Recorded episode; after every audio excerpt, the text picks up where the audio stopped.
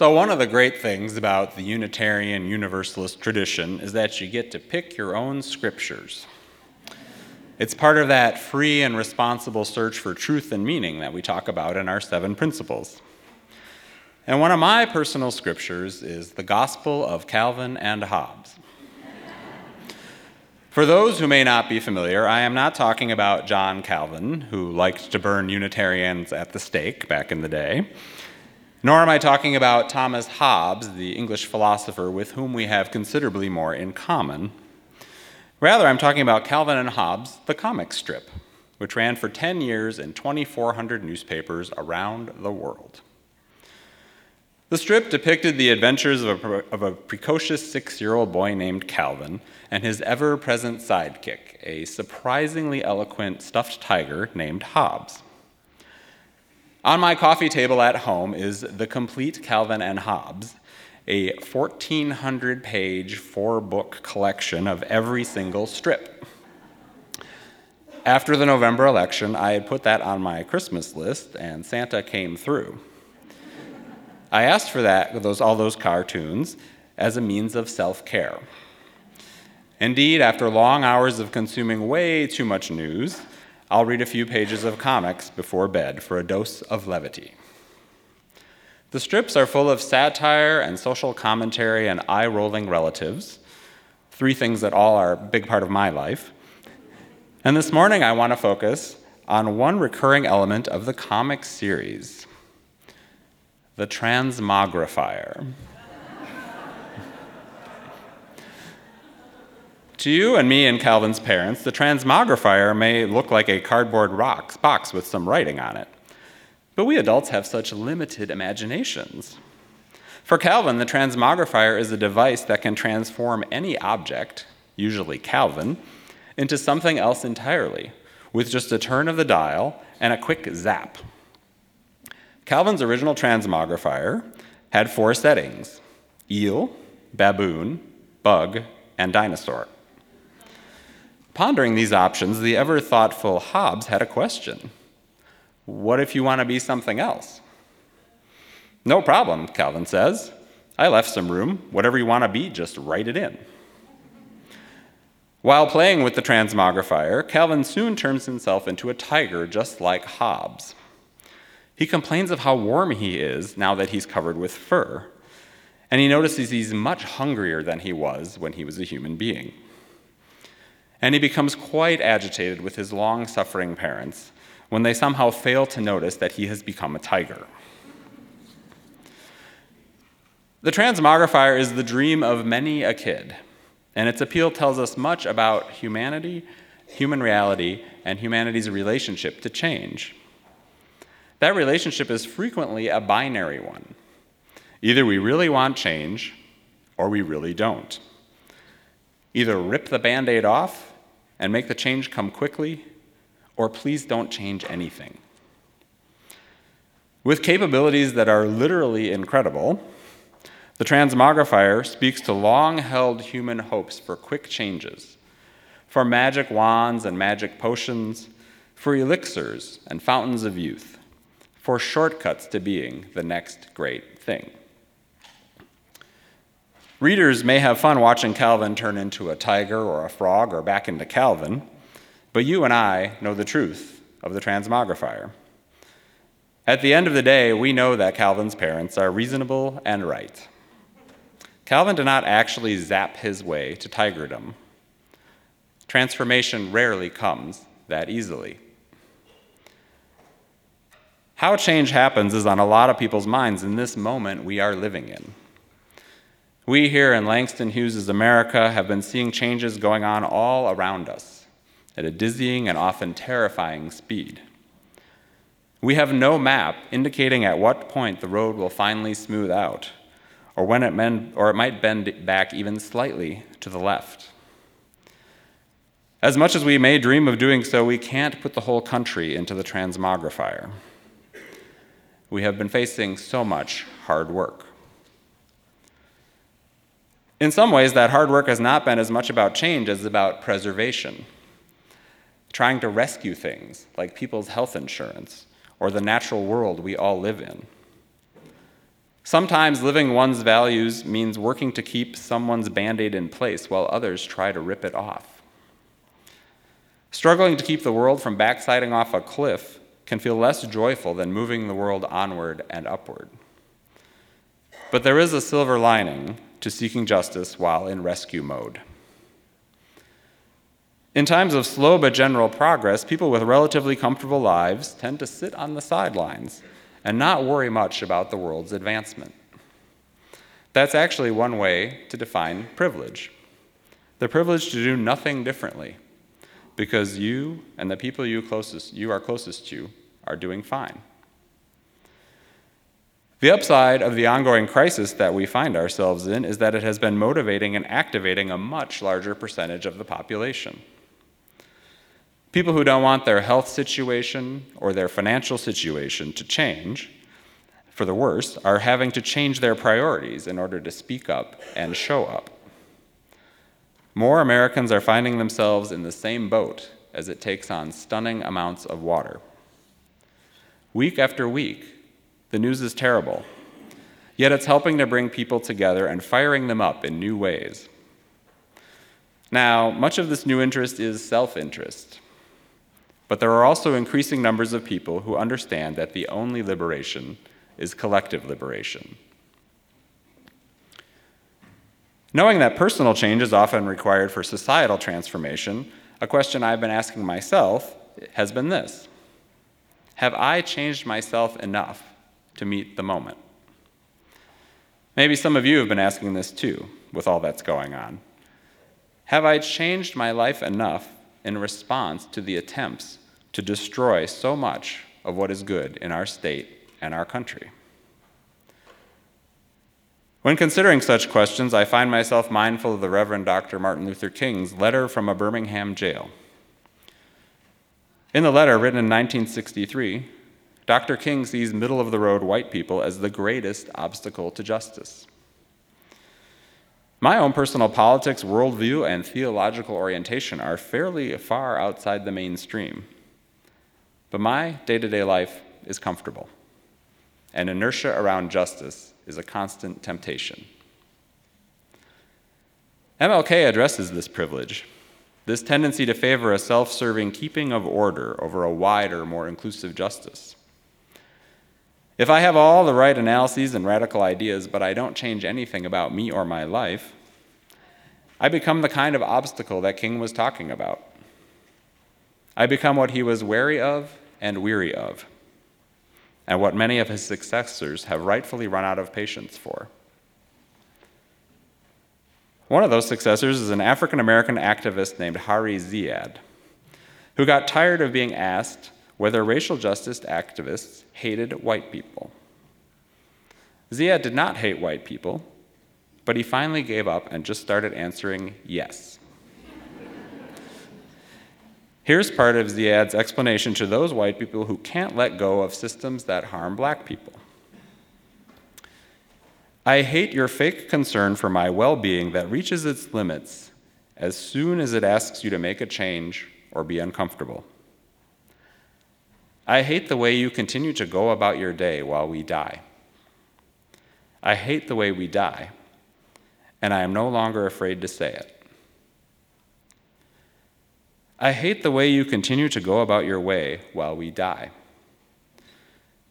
Ziad is speaking to white Americans about black Americans, but he could have been speaking to all Americans about Jews during the Holocaust, or most Americans during the AIDS crisis.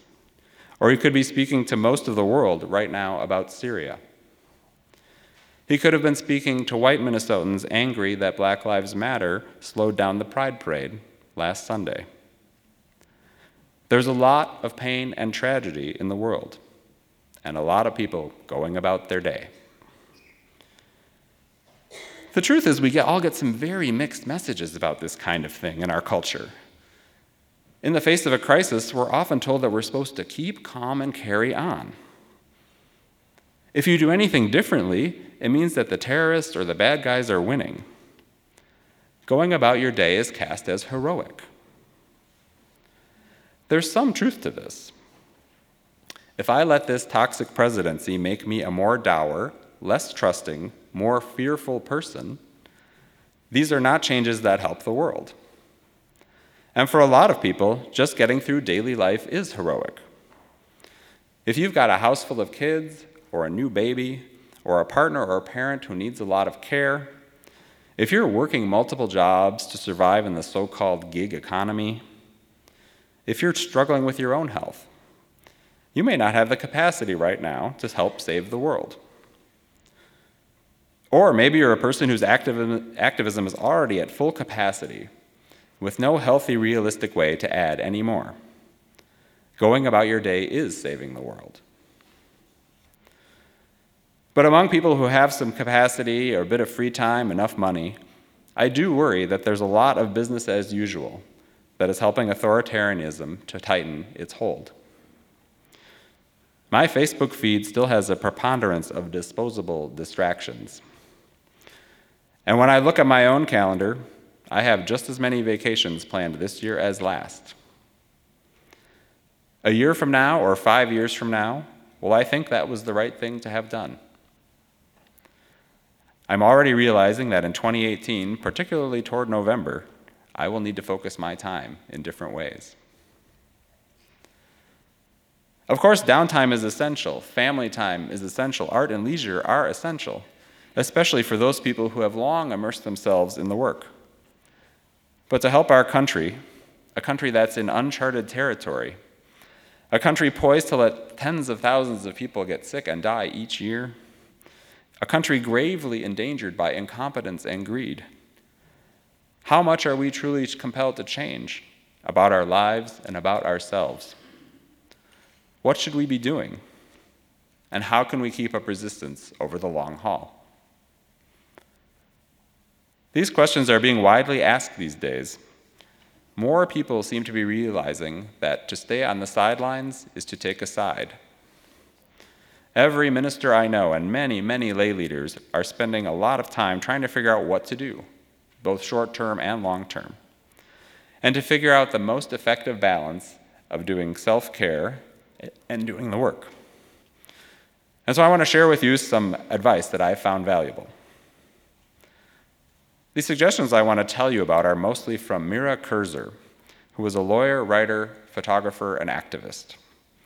She has a great blog post called How to Stay Outraged Without Losing Your Mind. The first point that Curzer makes is this: don't get used to this administration. Take breaks from the news and from activism, she says, just like you take breaks at your job, because it will all still be there when you get back. She points out that vacations actually increase productivity. It can be hard to think this way when there are cracks springing up all over our fragile democracy. Being frantic seems like the appropriate response. But Curzer says this: if you try to maintain this fever pitch of anguish and fear and outrage, something far worse than little downtime is going to happen. Your brain, to protect you, will just turn down the volume on the outrage and adapt. People can get used to anything, she says, and if you don't take steps to prevent it, you will get used to this. Don't do that, she says. Get away and then come back. It's a long haul. Feminists and racial justice activists spend their whole lives doing this work. Resistance is not new to a large number of people, and nobody makes it without a break. Another piece of advice Curzer shares is to make activism joyful and even fun. Have a contest to see how many postcards or calls you can do. After a rally, go to happy hour. Sing and laugh along the way. I personally know, and I bet you know, that this can be a challenge on the left, where simple good cheer is sometimes misinterpreted as a lack of seriousness, and where inclusive, progressive people sometimes express their anger in counterproductive and vicious ways. Calling people into community is better than calling them out for their mistakes. Love and joy need to be at the center if we are going to make it. Curzer says that a spirit of love and care also needs to extend to yourself. Take care of the basics, she says. Get enough sleep, eat well, exercise, do not put off therapy or doctor appointments. Have some time for your friends and some time for yourself. But the country is falling apart, you might say. To which I respond, all the more reason that for you and me not to fall apart, so that we can work through these traumatic times and are healthy for the struggle. I know I've been more rigorous in my own self-care. I've kept up my swimming regimen. I've added a tiny bit of weightlifting to channel some of the anger. And since November, I've been playing my fiddle basically every single day, no matter what. I don't play that fiddle for others to hear. I play it to clear my mind and keep a tune in my heart. One final recommendation from Curzer. She encourages individuals to focus their energy on one or two issues, because very few people have time to do it all. She's clear that she does not mean that collectively we all only pick one or two issues and cast everything else aside. Rather, she writes, the only way this works is if lots of people focus on lots of different issues, with the result that all the important stuff gets covered. My partner and I, and perhaps a few of you, saw this during the UU General Assembly in New Orleans just the week before last. We felt less a sense of competition for attention around individual issues than in the past, and more of an understanding that environmental justice is tied to racial justice, is tied to economic justice, is tied to gender justice, and so on across the entire spectrum of resistance and liberation. I want to close with a bit of writing that speaks to the idea that we each have a role to play. These words appeared a few months back on countless websites and Facebook pages, and no one seems to know who wrote them. I saw a lot of guesses, but nothing definitive, but I'm going to share them anyway. Here it is. I have been pondering a nearly forgotten lesson I learned in high school music. Sometimes in band or choir, music requires players or singers to hold a note longer than they can actually hold a note.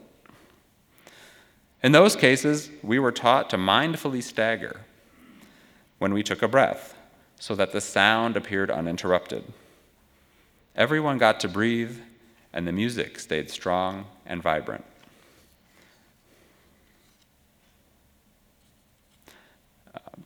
Their quote continues. I read an article that suggested the administration's litany of bad executive orders is a way of giving us protest fatigue. We will literally lose our will to continue to fight in the face of the onslaught of negative action. So let's remember music. Take a breath. The rest of the chorus will sing. The rest of the band will play. Rejoin so others can breathe. Together we can sustain a very long, beautiful song for a very, very long time. You don't have to do it all, but you must add your voice to the song. So as all of us in this room head back into the fray that our country has become, into this holiday week that will claim to celebrate freedom, even as collective liberation remains far off, may each of us figure out how to change and how to grow to live out our highest ideals. May more of us accept the hard work of doing so. May we believe that we are the right people for this moment, and may we become the people we want to be. May we make it so, and amen.